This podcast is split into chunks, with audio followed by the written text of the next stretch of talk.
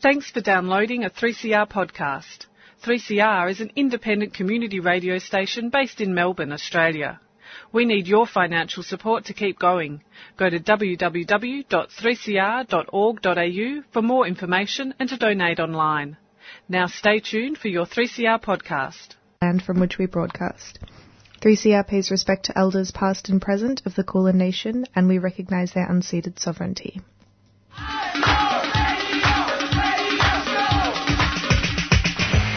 3CR Breakfast. Oh yeah. Alternative news, analysis and current affairs.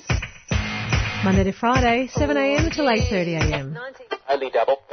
Clap your hands.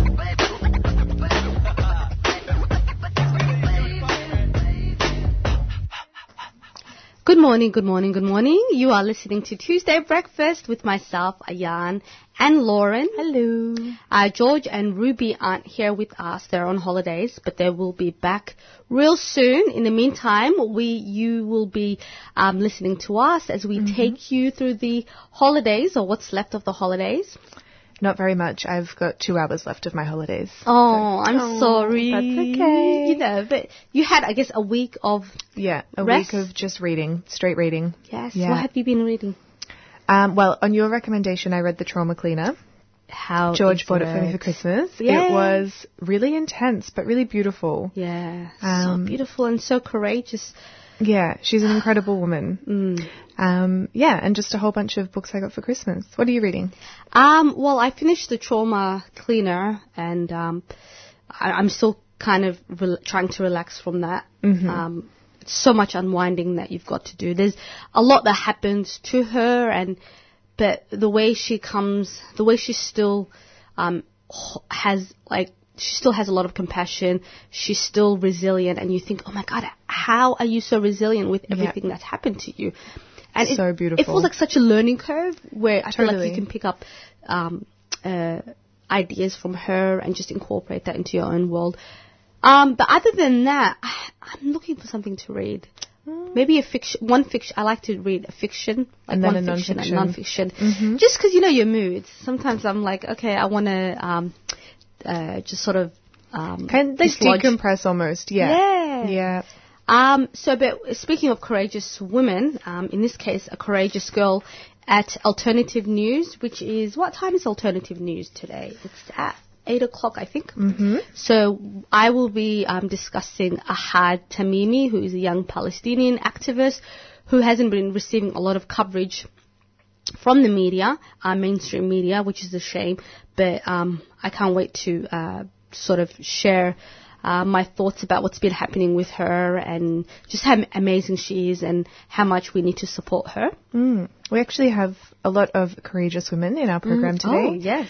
Oh, yes. Um, we have, first up, we'll be interviewing Shirleen Campbell and Carmel Simpson, um, who are from an Indigenous family violence advocacy and support network up in the Northern Territory. Um, we'll also be playing a pre-recorded interview later in the show with Maxine Beneba Clarke, uh, who will be reflecting on the African contribution to Australia and reading her poem about Josephine Baker in Paris. Um, and we will also now be listening to a track by the fierce, fierce, fierce Nai Palm. Uh, enjoy. And that was Nai Palm, the Australian musician, with her track Crossfire slash So Into You from her new record Needle Paw. Beautiful song to start your morning. Um, and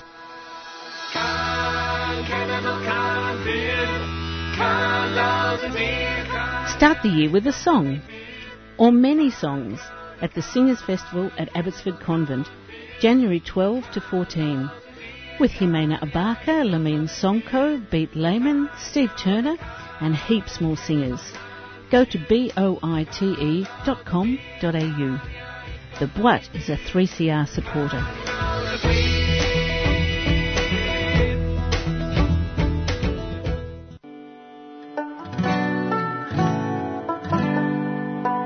Lest we forget, join us to commemorate the 176th anniversary of the execution of the two freedom fighters, Tunnerminnerwait and Maulboyheenner, at the Tunnerminnerwait and Maulboyheenner Monument, corner of Victoria and Franklin Street, Melbourne. Do you know the names of the first men hanged here in Melbourne town? Tunnerminnerwait and Maulboyheenner. Join us midday Saturday, the 25th of January 2018, and then walk with us to their last resting place in the Queen Victoria Markets. The ceremony will be broadcast live on Community Radio 3CR, 3cr.org.au. Far from their ancestral homes down in Van Diemen's land. They knew their lives would be in vain if they didn't take a stand. And we're back on 3CR's Tuesday breakfast. It is 11 minutes past 7 and it's going to be a beautiful day. I think a top of like 21 today. So lovely. Um, and so now we'll hear an interview that I did a couple of weeks ago with Charlene Campbell and Carmel Simpson, who are from the Tangentyere Women's Family Safety Group in the Northern Territory. And they're going to be discussing the grassroots nature of the organisation, how they reach young people with their message, and their big plans for this year. My name is Charlene Campbell. I'm the co-coordinator for the Family Prevention Tangentyere Women's Safety Group. And my name's Carmel Simpson. I'm the co-coordinator with Charlene for the Tangentyere Women's Family Safety Group. It's, and um, we're part of the Tangentyere Family Violence Prevention Program. Great. And what is the Tangentyere Family Violence Prevention Program? How did it get started? And yeah. Well, basically it started um, about three years ago. Um, it was just talking about um, domestic violence on our town camp. Um, we thought we was just going to do six week training. Um, that six week training brought us up into like we need to get our heads into gear and put our minds together and think about the future hmm for our women and children on our town camp. So what happened in the six week training that made you realise that? Um, it was just that every training we were doing, we actually realized that we're already living and doing and breathing those kind of stuff. So by doing that and uh, understanding the training, and it gave us an eye opening, we decided to have a group of women as a core governance group, bring them together and start up a women's committee. hmm Um, yeah, and just to basically have that voice for all our women on our town camp. Yeah. So it's women from the community um, and not external people coming in, but the people who live there every day and are part of the community. Yep. Yeah, fantastic. So, Lauren, within um, Tangentyere, so we have the Tangentyere Family Violence Prevention Program, we have the Men's Behaviour Change Program. Mm. So they work on um, the no to violence standards, under the no to violence standards, and they work with groups of men. So they do group work um, and assessments, and they also have a men's outreach and referral service through the courts um, as a diversion program. Um, so that was the start. But then when um, our manager came up, she said, "Well, I can't work without the women." And Yeah. so all of the representatives from the Women's Family Safety Group were elected officials on the Tangentyere Executive Board. hmm Um, so they were already leaders in their community, and they were the women that started off in the core governance group. So they received the six-week training, um, and from that, the women's group uh, decided that they also needed to have, as part of this whole of community approach to the work that they're doing, the domestic violence specialist children's service, who works with, with young people, and they do a case management service and also training um, as well in schools with young people. Yep, um, it's been successful. I've seen changes, and like I always say, it's not going to happen overnight, but Mm. it takes baby steps, and eventually things are going to change. And I think as well, the, the big change that we always talk about is uh, that people are actually talking about family and domestic violence now out in the open. Mhm. Um, and Charlene always says, you know, it's, it's about opening the windows and the doors and to let the violence out um, and to make sure that these conversations are happening so it's not a closed door behind the scenes sort of thing that nobody um, is aware of or nobody talks about. Um, it's out in the open and um, and with that you might be seeing more um, reports being made, but that usually is more of that incre- increase in awareness about the issues. Mm. That's such a Yeah, beautiful like I've metaphor. always- Oh, sorry. Like I've always said, violence is not racism. I mean, we need to get it out in the open. It's not a shame job thing. It needs to be stopped and talked about. Um, for me, growing up in Central Australia, I felt that Central Australia is basically hit hard with um, family and domestic violence. Mm. especially with our women and children. Um, yeah, like I said, me growing up, I thought, well, things gonna be, things have to change. We don't need our kids knowing that family and domestic violence is normalized because it's not.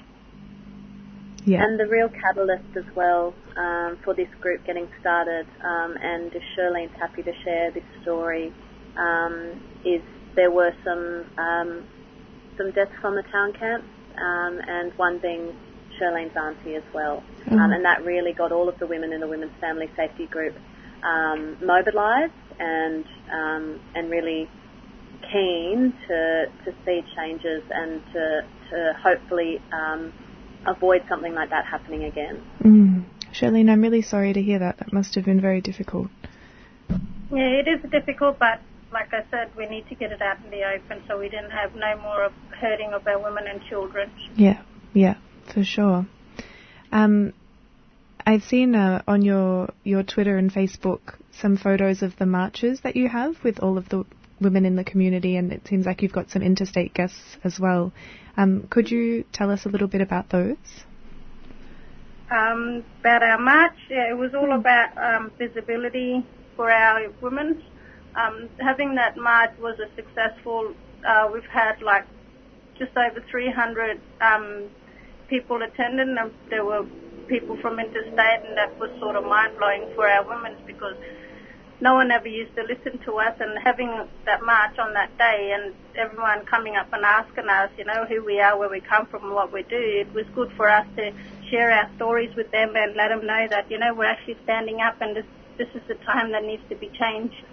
And Yeah. that real energy as well from the march. Everybody, you know, family and domestic violence isn't an easy thing to talk about, but um, the energy and the enthusiasm and that real hopefulness was what um, people talked about from that day. That the march was that really brought people together um, in a real hopeful atmosphere. And from the march, so much has happened since then for the Tangentyere Women's Group. Um, with uh, the memorial garden. So we've got a reflective garden for for um, women and children and um, and others who have been affected by family violence that has come from um, that march. The police have gifted the space to the women's group to create a design for that, um, and also the the sit down in in Canberra at Parliament House in March next year, which our GoFundMe campaign um, is geared towards is to get Aboriginal women to Parliament House to talk to the leaders there. Um, so all of this has come from that momentum of the march, which is really, really exciting for everybody. Yeah, it's so powerful, and you can see that in the photos, that energy and that what everybody was feeling that day. It's really beautiful. Um, on the on the Parliament House visit, um, are you able to talk a little bit to what you're hoping to achieve when you're in Canberra? Yep. well, we want to achieve, or we really wanted to go up to Canberra, sit down and pay respect to all our women and children that are affected by family and domestic violence, and just have that maybe a minute silence to reflect on people who we we could remember and lost in our in our memories, and wanting to go up to Canberra also to get the government, Malcolm Turnbull and uh, Bill Shorten to listen to us because really they have to listen to us, um, our women, because we have the solutions and we know what to do and how to deal with our women and children and not just our women and children but our men as well because we do have men standing up as well against family and domestic violence. Mm-hmm. Yeah. So yeah, the message is um, to listen to us, um, stand with us, and support us. Yeah. So let us tell you what we need rather than you tell us what we need. That's right. Yeah. So really coming from that grassroots again, Yeah. um, and not that top-down approach. And you know, in terms of the support as well, um, most services within the DV sector within the Northern Territory, and I'm assuming around Australia, you know, their funding is 12 months. If they're lucky, they get it renewed, but there's always that uncertainty. And to be able to have real um, long-term sustainable changes, we all know that um, that you need to have that, that certainty of how you can grow those those programs and um, those um, those solutions uh, Mhm. and really yeah continue on that work because like Charlene said before it's not going to happen overnight um, you need to have that long term outlook to be able to to affect that change Absolutely. And so when you've talked about um, on your website that cultural and societal change is required in particular to change family violence in your community, what specific kind of changes are you talking about? Um, well, when we talk about the Tangentyere Family Violence Prevention Program working across the whole of communities, so we're working with men, working with women, and working with young people. Um, so working across that whole of community to make that change is really, really important. Um, and when we're talking about cultural and society, societal change, um, we know that the statistics for Aboriginal women are much higher, and especially in rural and more remote areas. But we also know that um, it's an epidemic across the world. So one in three is the stats for women um, who experience violence within their life. Um, and so it's that broader um, change across all of society and Australia wide that needs to, to happen. Mhm. Um, and so those things are working in that primary prevention and early intervention space. Um, and we're really talking about the need to get to that space of equality um, between the genders. Um, so it's that real um, focus on that whole of society thing. And Shirleen will often say um, that we're not we're not just talking about Aboriginal women here. We're also here to support women from all over the world within Australia and and internationally um, to combat family and domestic violence because it is such a um, a gendered thing for, Mhm. for women and so um, yeah it's such a, a one-sided um, issue when it comes to um, to women's experience of family and domestic violence. Yeah, absolutely. And Charlene, is there anything that you wanted to add to that that you feel, um, yeah, in addition to what Carmel said? Yeah, um, it's just every time I wake up, open up my Twitter or my Facebook page, there's always something about a woman, you know, that's been either sexually assaulted or um, either been through family and domestic violence, and it just cuts me, and it just builds up myself, my my, my own momentum that yes, things need to be changed, and I'm already doing it, but things need to be more of a like a combat, and by having our women together, it, we can easily tackle it and just have it in one go and just yeah go from there. Yeah, strength in numbers. Yep. Yeah. Um, and I'm interested in um, why you've chosen to focus on the communication with young people as well and what sort of form that takes. It's really um, getting to our young mob, starting at an early age, you know, learning them about the early intervention and stuff around um, family and domestic violence and educating them how to keep safe and knowing that, you know, they're police at first hand and also family members or a close friend. Yeah, and they really they work within um, that 12 to 17 age range, um, and and they do really interactive, really specifically youth targeted uh, training. So, for example, one of their training sessions, they'll look at the relationship between um, pop icons. So they'll look at um, the domestic violence situation that happened between um, Rihanna and Chris Brown, Mm. um, and they will look at, at the steps that happen throughout that, and they'll look at where, at which point there could have been a change in behaviour. And obviously, they said at any point he could have stopped what he was doing to change that. But they really are looking at those gender stereotypes and gender roles um, within that training, um, and really trying to to question um, sometimes those rigid thoughts that that we have even unaware of those things that society puts in in place for um, for the roles of women and the roles of men. So trying to challenge those, having some critical thinking for those young people, and for them to realise that they don't have to um, accept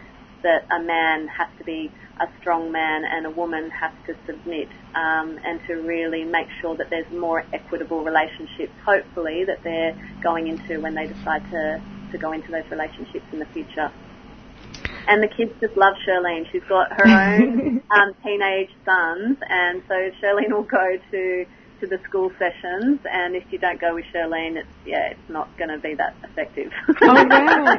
she knows how to talk to to those young young people, um, and they really respect her and look up to her as a role model and um, and somebody that they can they can aspire to as well. So it's really really wonderful. And That's it's fantastic. really me using my own experience as well growing up and putting that in, you know, using it as an educational towards other kids as well, being a mentor.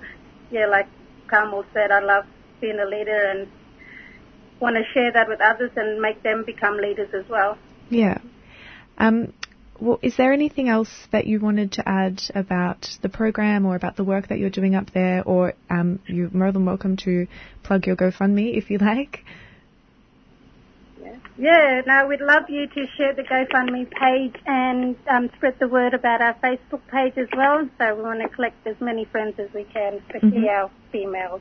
Yeah. For sure. Um, so if anybody is searching for the GoFundMe page, um, it's Tangentyere, which is T-A-N-G-E-N T-Y-E-R-E. Even just to have a look, um, see Charlene's video, um, look at what it's asking, um, going to be asking the Australian government. And the whole idea with the GoFundMe campaign is to be able to get Aboriginal women from Central Australia, which is very expensive to get from, um, to Canberra to have that access to our nation's leaders um, and to extend it out to other Aboriginal women within the territory and hopefully um, nationally as well. So that, you know, there are a lot of Aboriginal women generally donating their time um, and not being paid and they're doing this because they really believe in this work um, and we really want to be able to get get them down to Canberra as well to have that visibility um, and so you know the more visibility there is um, the harder it is for, for people to ignore um, ignore the voices so we're really excited We Yeah. want to link arms with other people, other women, um, other organisations who are willing to tackle family and domestic violence. Yeah, just linking arms together and taking it up to Canberra. And that was Charlene Campbell and Carmel Simpson from Tangentyere Women's Family Safety Group talking about their organisation and their plans for 2018. And we've put a link up on our Tuesday Breakfast Facebook page so that you can contribute to their GoFundMe and follow their journey to Canberra and support them in that. Have Join us to mark 100 years since the serenading of Adela Pankhurst, imprisoned at Pentridge for her anti-war activities. Serenading Adela, a street opera, recreates the summer night when hundreds of supporters sang socialist songs and cooed over the prison walls. Come along to Pentridge on Sunday the 7th of January or catch our December preview. It's all free. For details, search Serenading Adela or email serenadingadela at gmail.com. A 3CR supporter.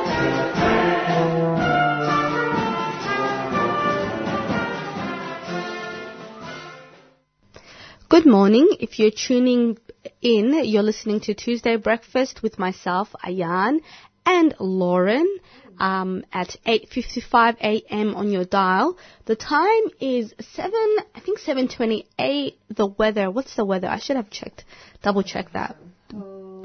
Lauren is checking that for us. 18.1. I love that you added the point one because, girl, that makes a huge difference. Okay, so now we're going to be listening to a seg- uh, program from Over the Wall. Over the Wall is a program um, that uh, airs on Monday Breakfast. Monday Breakfast are currently on holidays, but it's uh, it's affiliated with Monday Breakfast. Um, they will be back January 15th. So Over the Wall looks at um, issues that are, that are affecting the welfare system. Um, and this interview uh, looks at the 2017 federal budget to cut welfare eligibility to students studying TAFE courses.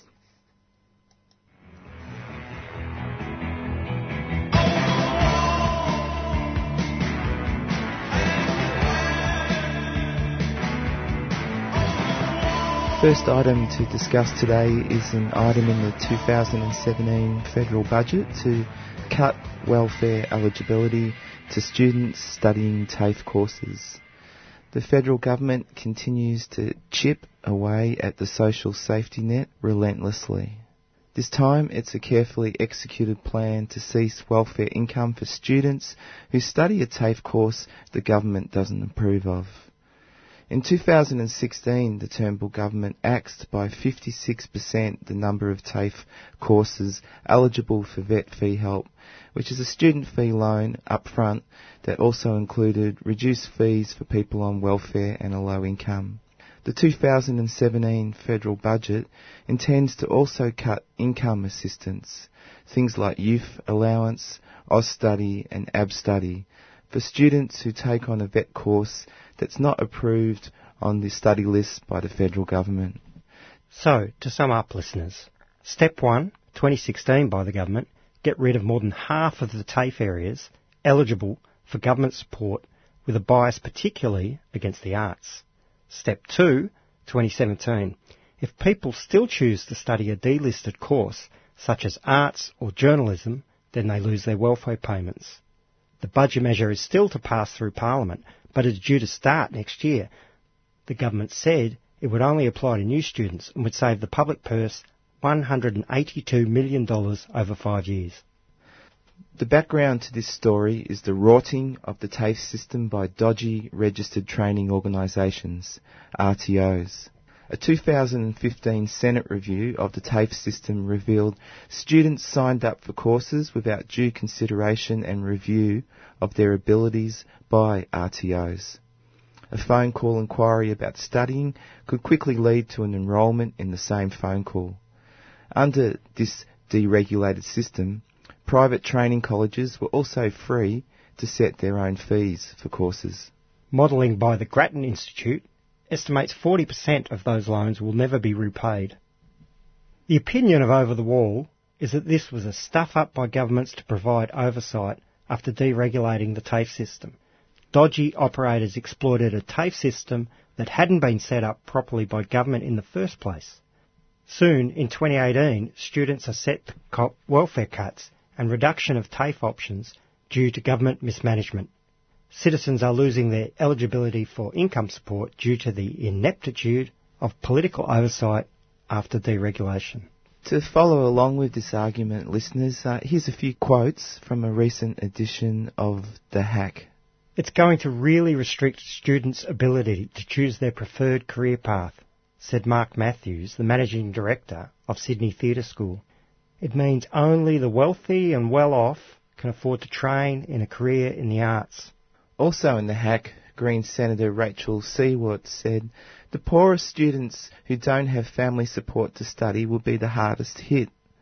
The government says it either wants young people to be working or studying, yet they won't provide the supports for people to do so, she said.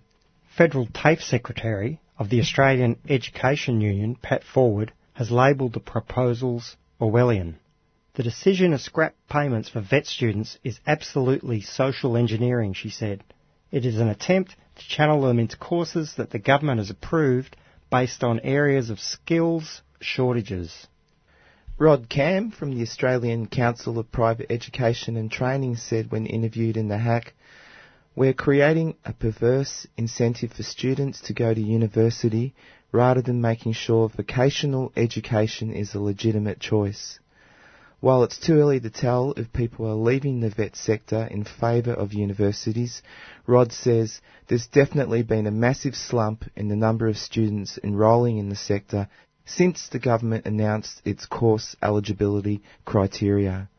Rod Camm continued to say, at the diploma and advanced diploma level, it's almost unprecedented how much enrolments have reduced.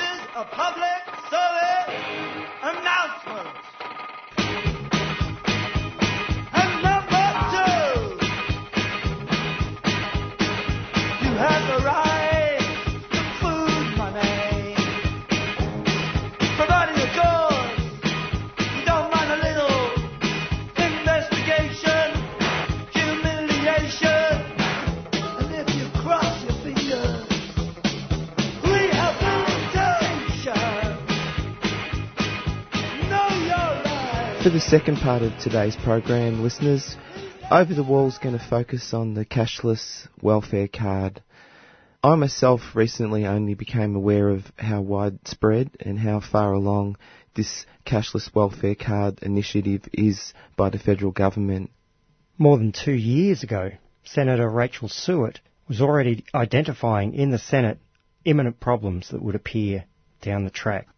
Please say no to this flawed approach. Because it is punitive, it doesn't help people in the long term. Same way as the Northern Territory intervention didn't help people in the long term. We still have the entrenched issues of disadvantage in the Northern Territory, same way that we'll continue to have those entrenched issues of disadvantage in the East Kimberley and in Ceduna into the long term until we start addressing those underlying causes of disadvantage, those systemic underlying causes that have clearly been identified.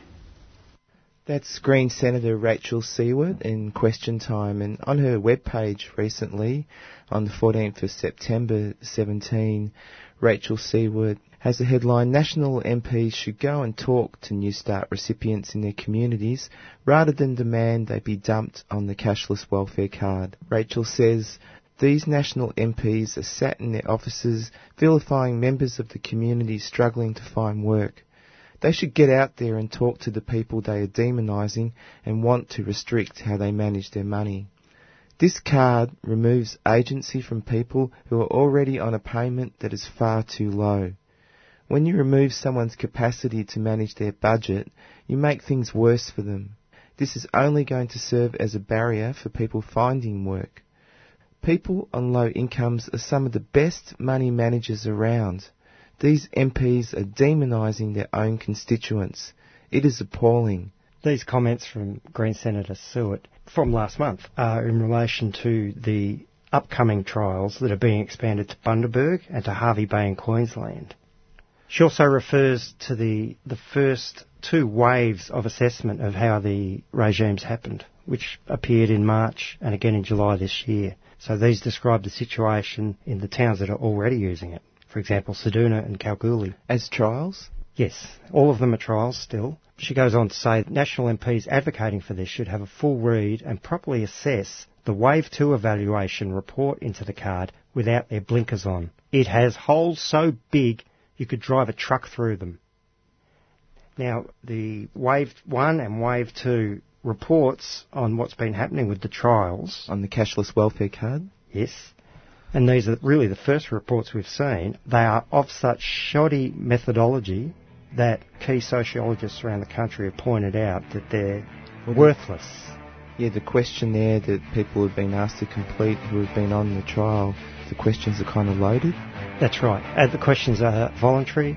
They are asked in an atmosphere in which the person responding has an advantage by appearing to be using less alcohol, using less drugs, or gambling less. And they don't seem to be paired up with any actual economic studies of what's happened in these towns. And that's particularly relevant when we see anecdotal evidence that in, in some of these towns, quite obviously, the alcohol related businesses are going to the wall.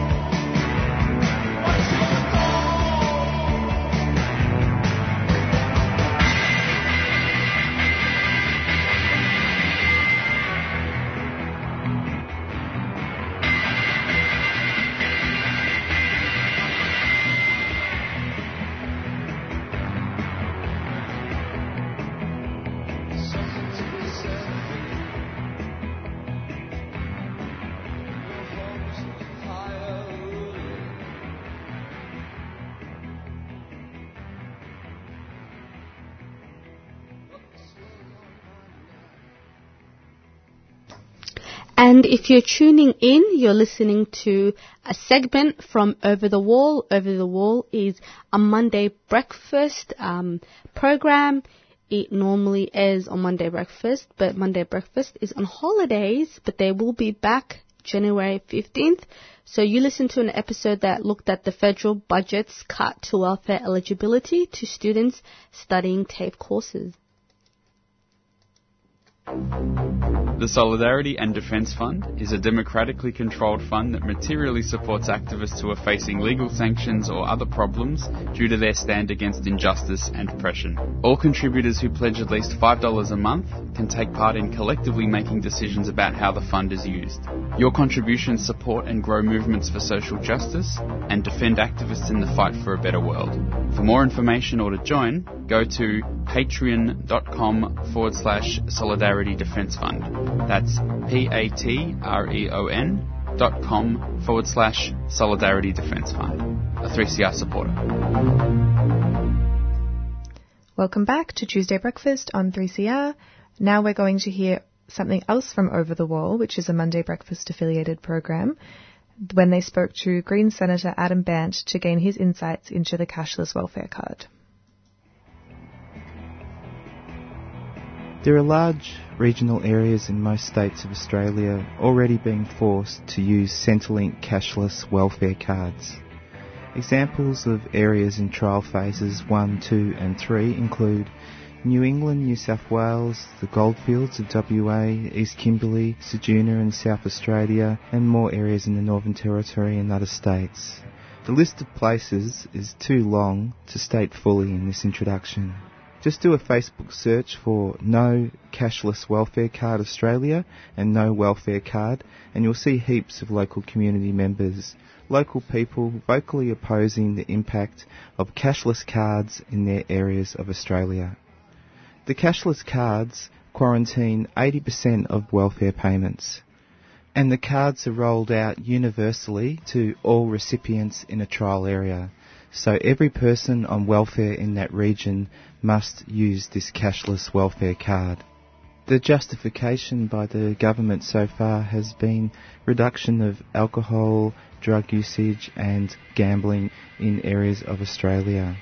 The assumption by the government is to put everyone on welfare on cashless cards to stop social issues.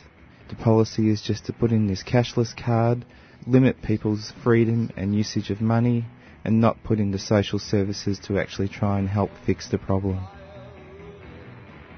I'm Adam Bandt, the Greens member for Melbourne, and you're listening to Over the Wall on 3CR. Adam, welcome to Over the Wall on 3CR, and I'd like to ask you questions today about the cashless welfare card that's impacting people around Australia. What is your party's policy on the card and the expansion of the trials? The Greens oppose the cashless welfare card. We've been the only party in Parliament that has opposed it from the beginning. You don't improve people's situation by taking away their rights, full stop this idea that if you're on low income in Australia, you somehow should have your right to spend your money controlled by the government.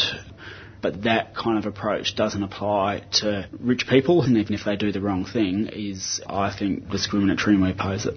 It's already been rolled out in South Australia and in Queensland and Northern Territory as trials. The card, the expansion of the trials, we don't think has been driven by um, any evidence that suggests that these kind of approaches work. In fact, the international evidence suggests the opposite. It's all about a form of paternalism and it's clear that it's not just about government is targeting or has targeted remote and indigenous communities, but they've expressed a desire to ultimately have this rolled out um, in other places across the country as well. So, do you think there's a long-term agenda to make this universal? I think there's a long-term agenda to make it much more broad than it is at the moment, and perhaps to make it universal. It's clear that the government is on a rampage of demonising people who receive welfare, and they have said that they want it to be rolled out more broadly than it is at the moment. And I do fear that that could mean that it ultimately becomes universal. Now, the government may say they've got no plans to do that, and that may well be right, but it's clear the government wants this to be expanded. They didn't just do it just to have a trial and to stop. A lot of academics are also saying the questionnaire to welfare recipients on the card obscures the findings and methodology. For example, that there seems to be some encouragement for people to downplay their drug and, and alcohol use on the questionnaire. Will your party demand greater assessments of the trials with more extensive recourse to economic analysis and measurable outcomes? One of the things we've been really concerned about is that the reviews of the card been largely anecdotal, and even the reviews themselves acknowledge that. And it's not necessarily based on good evidence about whether this is helping anyone or not. And so I take a lot of the data that the government is relying on in these reviews with a very large pinch of salt. But even with that qualification, it's concerning that in the um, in the reviews themselves, to one in four people who were on the card were saying that they felt that it had made their lives worse, right? Even with all of those qualifications about potential push polling and questioning and it not being very scientific, you've still got a sizable proportion of people who are saying this isn't in fact helping them.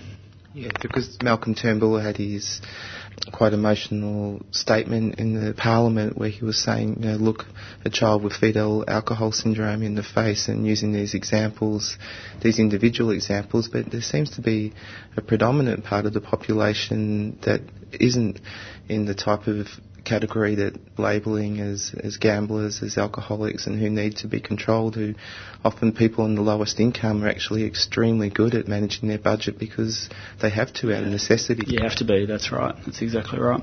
Yeah. Okay, a couple more questions. So, some problems around the card include penalisation of welfare recipients who have not presented as, as subject to alcohol, drug or gambling, the inability to use the cards outside of their own towns or outside EFTPOS-based businesses, and implementation costs that are variously judged as between 60 and 90% on top of their income support payments. Of these, do any draw your attention in particular, and will your party be pursuing the government on them? Well, they're all of concern, but the fact that you're starting to restrict the freedom of movement of people means that already, if you are uh, if you're receiving some form of welfare as your income, you don't really have much of a buffer to deal with unexpected circumstances. But if all of a sudden you've got to deal with someone close to you getting really sick or ill or dying, or you have to deal with some other form of emergency that might require you to have to go somewhere else, you're faced with a double burden, you're double whammy. Not only do you have that immediate thing in your life that you've got to deal with, you now got to deal with the fact that part of your income is being quarantined and you don't have the flexibility to spend it as you want.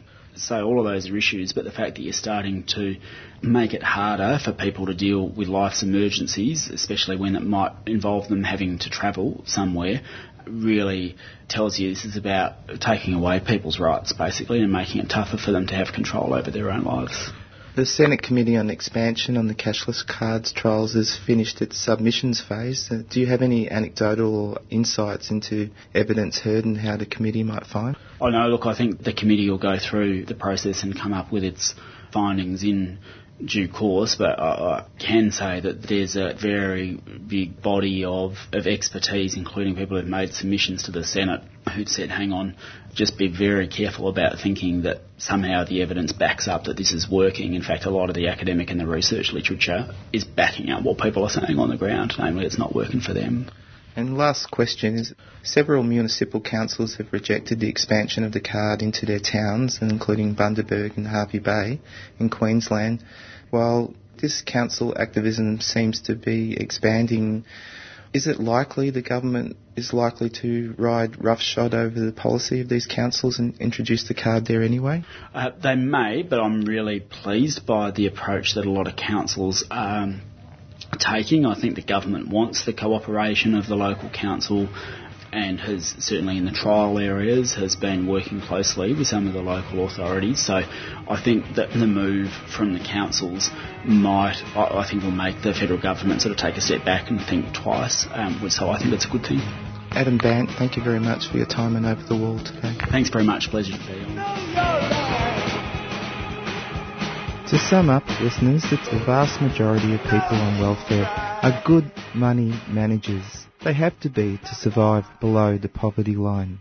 This is a government that does not want to spend on helping people most in need. Rather, it is a government that prefers tax cuts to huge corporations. Over the Wall also speculates if the trial phases of the cashless card are part of a long-term government agenda to make cashless cards universal to all welfare recipients in all parts of Australia. What are the possible results of a universal cashless card?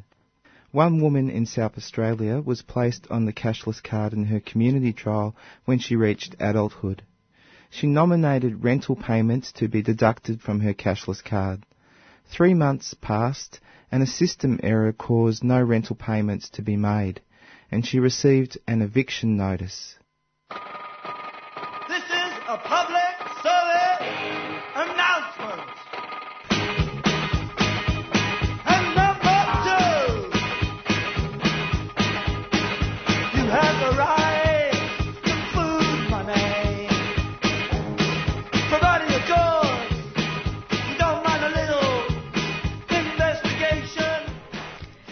that was Monday Breakfast affiliate program Over the Wall, speaking with Green Senator Adam Bandt, gaining his insights about the cashless welfare card. And now we're going to hear a song by the Sydney artist Okenyo, and it's called Mirage.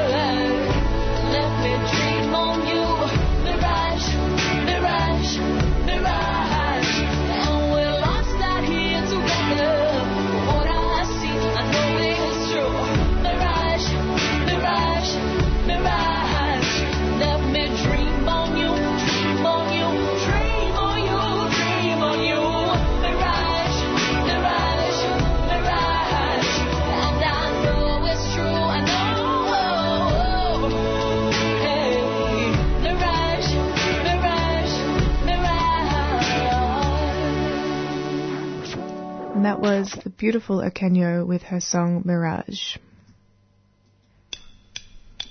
You got to remember, NAIDOC's a special day for us, fellas. That's a reminder who we are. Every year for NAIDOC Week, 3CR Community Radio gives voice to our Indigenous brothers and sisters through Beyond the Bars, Australia's only live prison broadcast. NAIDOC means a lot to me. It's um, about identity and also about past and present. NAIDOC means a lot to me for my family and my people. And the people forgetting about our rights. You can access audio from current and past Beyond the Bars broadcasts via the 3CR website. Go to 3cr.org.au forward slash Beyond the Bars and either listen to or download audio from Australia's only live prison broadcasts. Happy NAIDOC.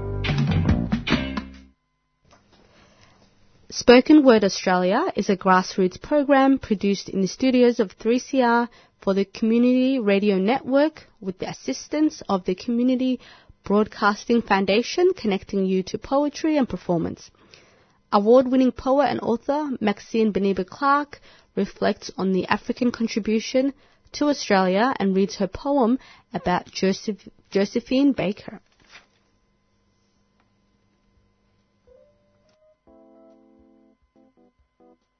Spoken Word Australia. Connecting you to grassroots poetry and performance.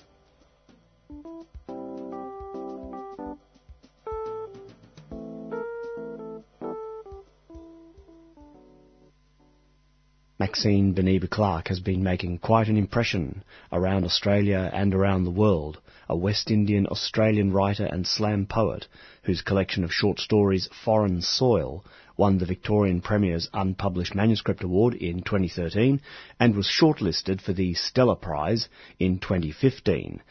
I think it's time for us to hear some actual poetry by you, Maxine, so what can you do for us?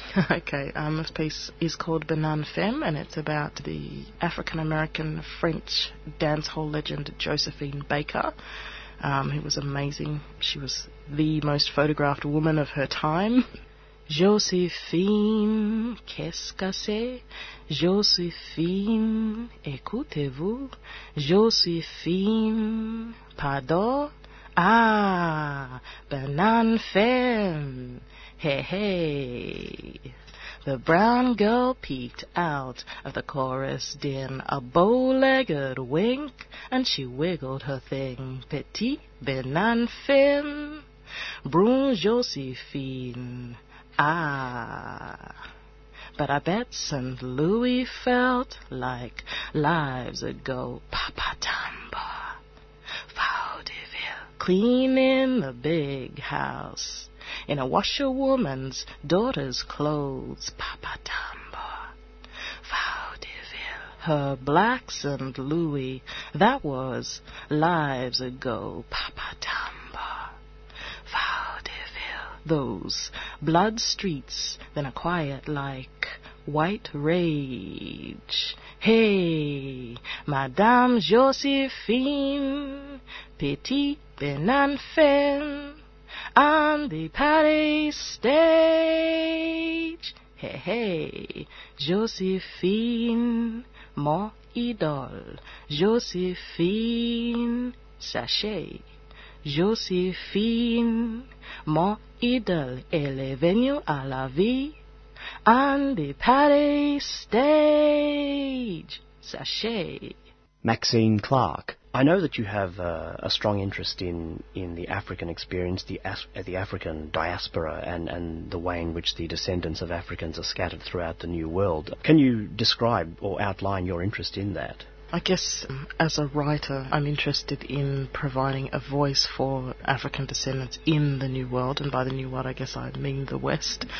I guess um, in Australia, with the increase in African migration over the last 10, 15 years, there are a lot of new voices out there that I feel need to be heard. And I guess I try to provide my voice um, as a funnel for those people. And I'm also interested, I guess, in finding a lot of more people writing from that kind of a perspective.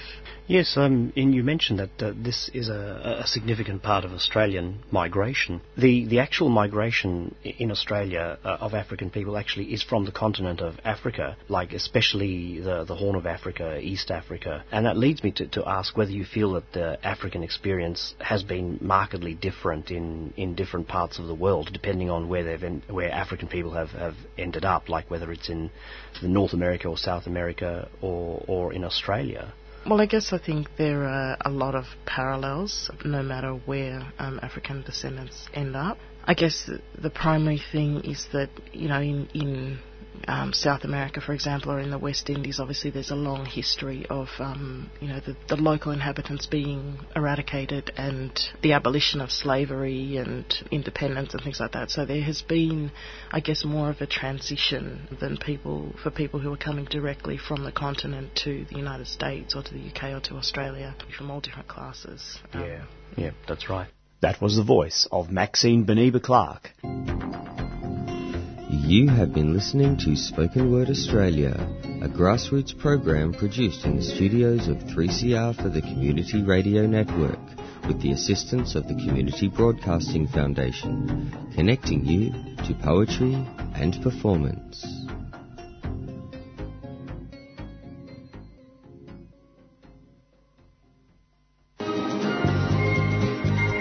Uh, hi, my name's Sarah. I love coming here because they offer vegan food.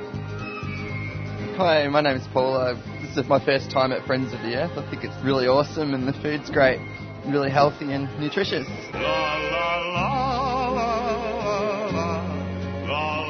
Friends of the Earth Food Co-op, 312 Smith Street, Collingwood. A tuneful experience.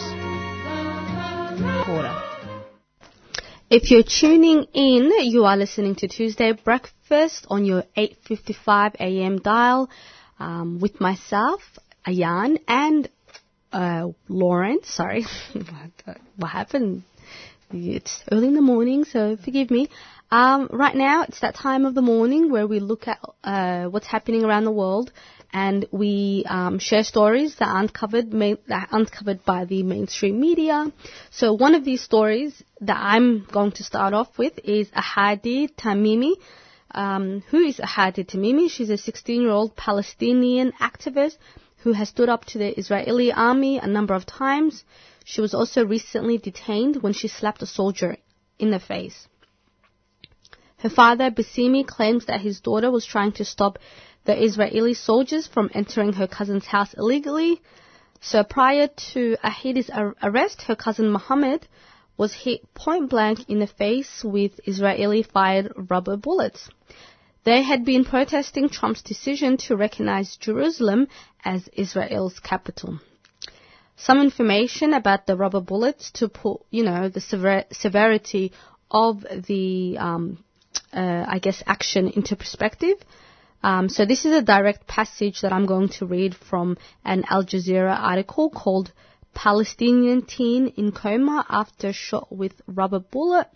It's by Jaclynn Ashly. Rubber bullets are widely deployed by Israeli security forces as a crowd control weapon in the occupied West Bank, prompting an outcry from human rights groups and activists who say they are too lethal to be used to break up protests. Their usage was banned in Israel and the city of Jerusalem more than a decade ago following an investigation into the killings of at least 12 Palestinian citizens of Israel in 2000. The Israeli security forces then began using sponge tipped or plastic bullet in Israeli and in Israel and Jerusalem while continuing using rubber bullets in the occupied West Bank. However, both rubber and plastic bullets have been causing serious injuries and even deaths. The Defense for Children International Palestine, DCIP for short, is a human rights group, said a 15-year-old Palestinian boy was killed in December last year by a rubber bullet north of Ramallah. Five months earlier, a 10-year-old boy died from a sponge-tipped bullet in the town of Al-Ram, the group said. So these these weapons that they're using aren't harmless or aren't even a safer option um, to the, I guess, bullets, guns, and other things like drones that they've used. Um, so this isn't Ahed uh, Tamimi's first act of resistance. In 2015, she tried to stop an Israeli soldier who was attempting to arrest her 14-year-old brother. There are also videos that you can find on the internet um, of her protesting in her village of Nebi Salah against the expansion of the settlement of Halamish. So it's a set- settlement that's nearby um, to where Ahed lives, and it's a settlement on private Palestinian land. Um, she's also won the Handala Courage Award in Turkey. So this is a 2013 Reuters article that looked at a UNICEF report in 2013 called Children in Israeli Military Detention. So this report found that 700 Palestinian children between the age of 12 to 17 were detained and interrogated by Israeli military, police and security. So um, just some updates with what's happened with Ahed.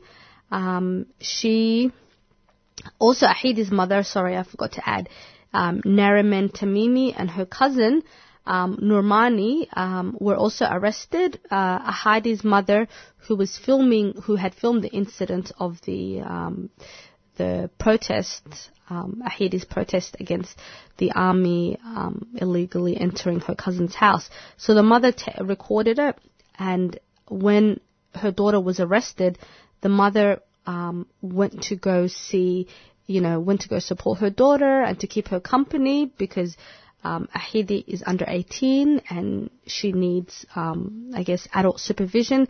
Um, so the mother was arrested as well. She's been arrested, um, I guess, for inciting or, um, I guess, promoting what her daughter did. Um, that's the argument.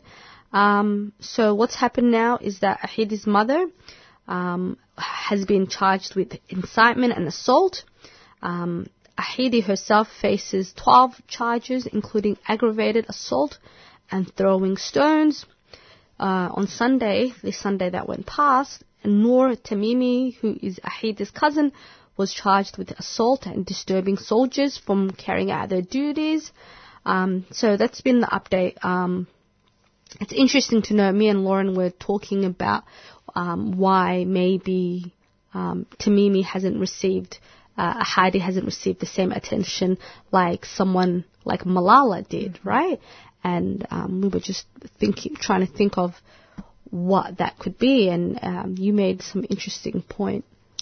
Um, yeah, just, I mean, I guess what we were talking about were the um, wider political reasons as to why um, humanizing Palestinian children or speaking out against the Israeli occupation um, would not be in the Western mainstream media's personal interests. Um, Yeah. And I suppose with Malala, you know, she was attacked by um, Islamic extremists, Mhm. which obviously fits in with the West's narrative about um, that we should be protecting people from these Islamic extremists, but um, the West can't put forward the narrative that we should be protecting people from Israeli extremists because um, ostensibly we support them. So, Absolutely.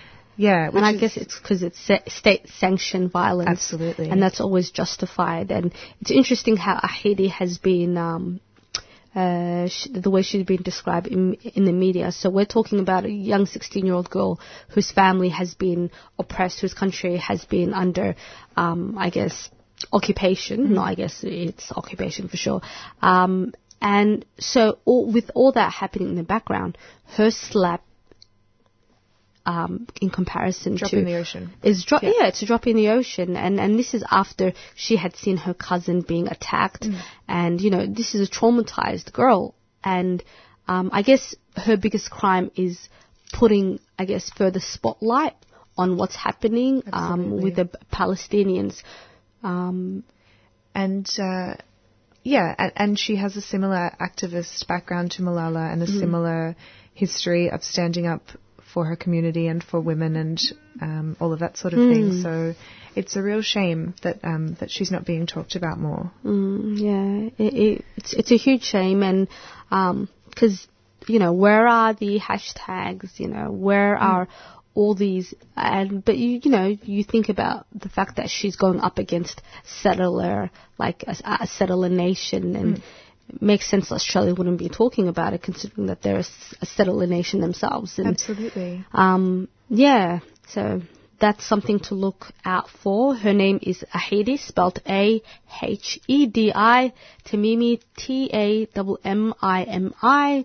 So um, have a look at Twitter because that's where um, I've been receiving a lot of my information from, and also um, they've been linking me to articles. Yeah. Al Jazeera is doing an amazing work Haaretz on that. surprisingly publishing um, updates as well, which I was shocked about, but I'm glad to see. Yeah, so Um, that's yeah. something to look forward to. Hmm. Or look out for, sorry. Um, and maybe in that same vein of uh, of the way that the West reports happenings in the Middle East, um, just quickly we'll go to Iran now, where there are um, large-scale protests happening across the country, um, largely in response to the high cost of living um, in Iran due to the economic sanctions uh, put in place by Western governments because of uranium enrichment programs.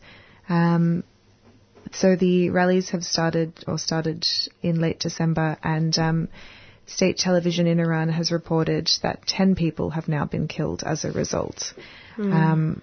So that's something that I haven't seen a whole lot of news about, but it's certainly um, pretty serious and pretty indicative of what happens if you speak out against the Iranian government in Iran and you are Iranian. Mm. Um, and the other thing we quickly wanted to talk about was there's some really interesting discussion at the moment on Twitter about the idea of quotas, specifically gender quotas. Um, it's important to note that um, nobody is talking about racial or ethnicity diversity quotas. So I think we should flag that from the outset because um, if the idea of quotas is to get business communities looking more like mainstream Australia, um, well, mainstream Australia is multicultural as hell. So, Mm, um, exactly. but anyway, so the uh, the gender quotas. Um, Jane Caro, who is an author and um, and a feminist commentator, sparked a conversation on Twitter about young women being more hesitant about implementing quotas than older women. Um, and yeah, we've been chatting a little bit about why that might be. But Mm. just for context, um, late last year, the um, Australian business lobby foreshadowed that this year they would probably be putting pressure on the Australian government to implement quotas on boards and in terms of um, company directors and that sort of thing. So currently, um, the aim is to have about 30% women Mhm. represent- representation and 70% men.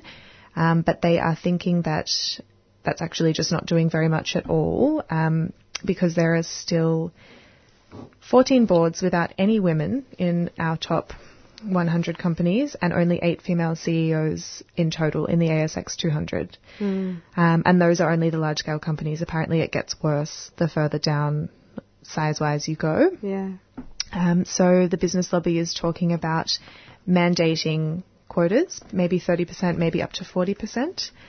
And so there's obviously, you know, this is a very fraught issue. Um, everybody has an opinion, uh, and generally speaking, it seems like those opinions are informed by personal experience. But so I thought um, it would be interesting to note that um, of course, Scandinavia have tried this, and um, and their results are really interesting. So in Norway, it, they had a similar sort of debate with a lot of resistance against quotas. Um, but according to an OECD economic survey, once they formally implemented quotas, the government got involved and pulled together this big database full of qualified female candidates, introduced training programs, and sort of assisted with the recruitment and placement of these women in these roles to ensure that the companies met their quotas and that women were placed in areas where their experience and education was suitable and all of that sort of thing. Mm. Um, and it turns out that on average, the female board members in Norway had higher educational and experiential qualifications than their male colleagues. And it seems that it's worked brilliantly. Mm. And they have, they're on track to reach their targets of at least 40% of women on boards in publicly listed companies, which is fantastic. So, um, I thought it would be good to just add that in because that shows that, um, whether or not people think that they're a good idea, it can work. Mm-hmm. What do you think about quotas?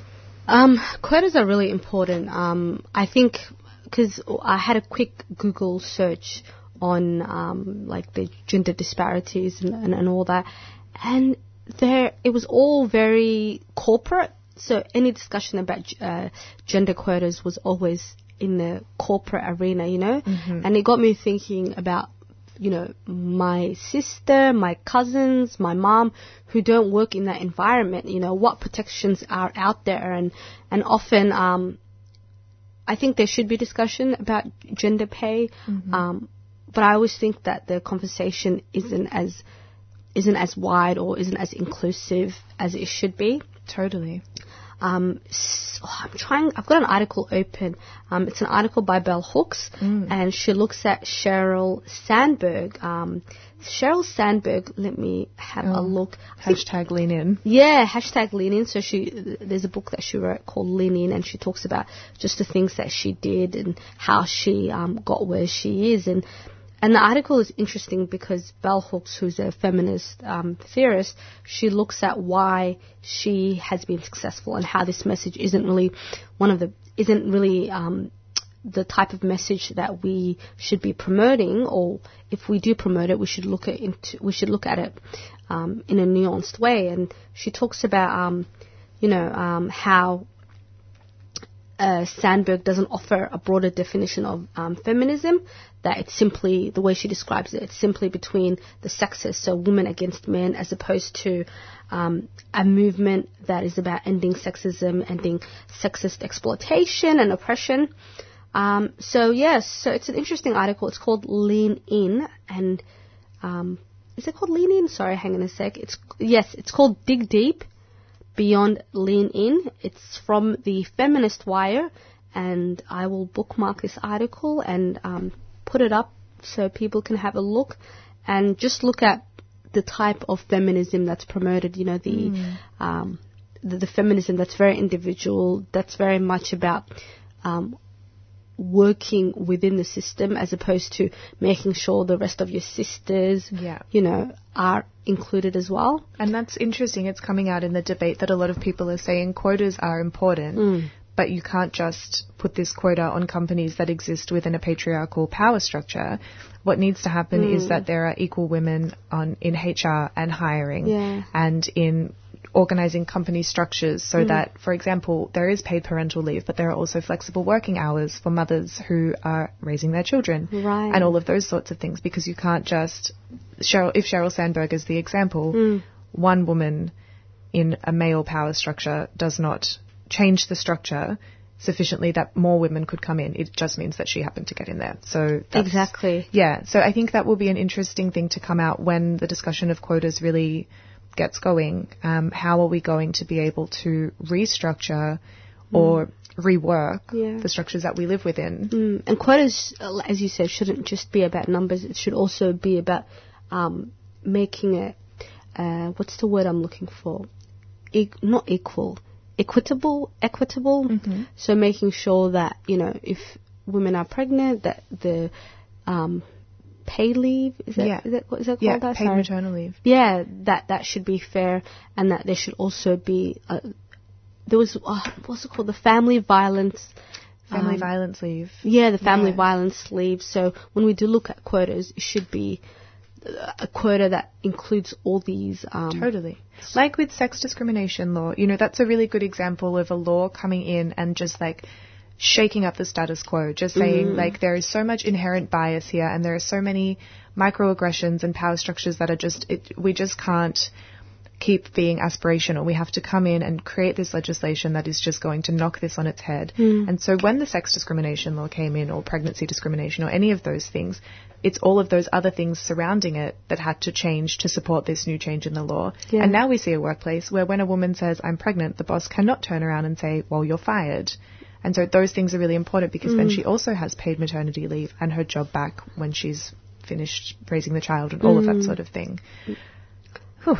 Yeah. Yeah, it's a, it's a heavy issue, and it's an issue that um, hopefully we can bring in an expert. I don't know what kind of expert, but someone that's Yes. that's actually studied the field and has done a lot of work in the field, who could perhaps you know put it not put it into context, but can give us figures. Because it's, it's it's I'm not I'm I'm no researcher, so No, but I think this is the kind of thing where it's important to, and I think that's why that the Norway data was so arresting because Mm. quotas are one of those things where you know, and I, I don't want to be, I don't want to sound like a broken record, but so many of the people who don't like quotas Mm. are um, cis white men Mm. or are people who are too young to recognize the multiple subtle ways that discrimination in employment can take place. right. Um, so these are people who haven't experienced that kind of subtle, less overt forms of discrimination. Yeah. Um, so to cut through that with facts, I think can only be a good thing. Absolutely, absolutely, and it's not about merit. The, the, the discussion that um, that's that's been one of the um, I guess uh, counter arguments from uh, from people who want to maintain the status quo. It's it's you know women should be um, put into into these positions Yeah. based on merit, and that's completely Well, I think- wrong because the assumption is that these women are being given like like not handouts but given Yes.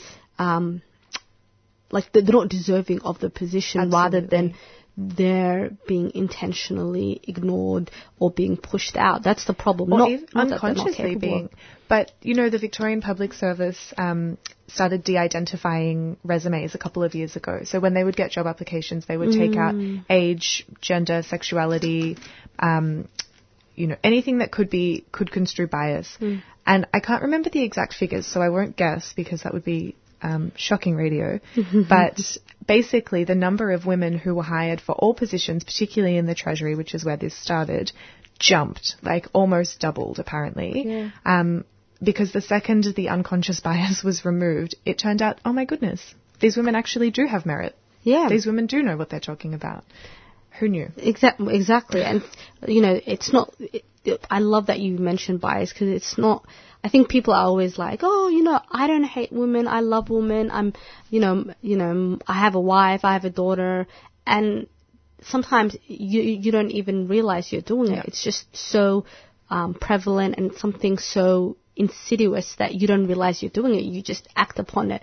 So, and I guess people, I you know, they're so, I guess they want to think of themselves as having authority over um, who they are and how they feel, and they don't Mhm. realize, you know, brainwashing, conditioning. They've been Totally. conditioned to think this way. So it's, it doesn't mean that you're a bad person, it just means that you need to do work.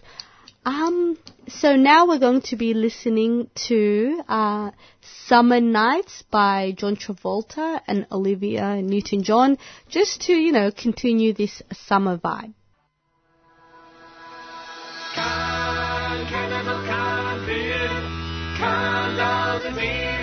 Start the year with a song, or many songs, at the Singers Festival at Abbotsford Convent, January 12 to 14, with Jimena Abarca, Lamine Sonko, Beat Lehman, Steve Turner, and heaps more singers.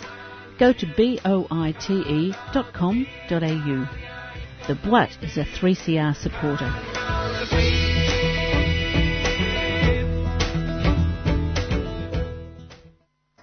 If you're tuning in, you're listening to Tuesday Breakfast with myself, Ayan, and Lauren, my amazing co-host, who is also um, an aspiring lawyer. I love to say that. I, I love that I have a friend and a co-host who is an aspiring. Oh my god, you're gonna make me cry. I and I just did this eyeliner. How dare you? 2018, we're all about positivity. Um, yeah, so um, we had some amazing content today. Um, we spoke about Ahidi um, Tamimi, who's a 16-year-old uh, Palestinian activist. Um, we looked at some programs from Over the Wall. Over the Wall is um, a program that makes sense of what's happening with the welfare system and welfare policies and how it affects us, affects young people, affects you know seniors, just everybody. And that program Over the Wall um, airs uh, alongside Monday Breakfast. Uh, Monday Breakfast will be returning on January the 15th. And so now we are going to finish with a song, um, a nice uplifting song to start off your potentially first day back at work if you're like me. So this is called The Past Beats Inside Me Like a Second Heartbeat and it's by Earthboy featuring Sampa the Great and Orinko. You've been listening to a 3CR podcast produced in the studios of independent community radio station 3CR in Melbourne, Australia. For more information, go to allthews.3cr.org.au.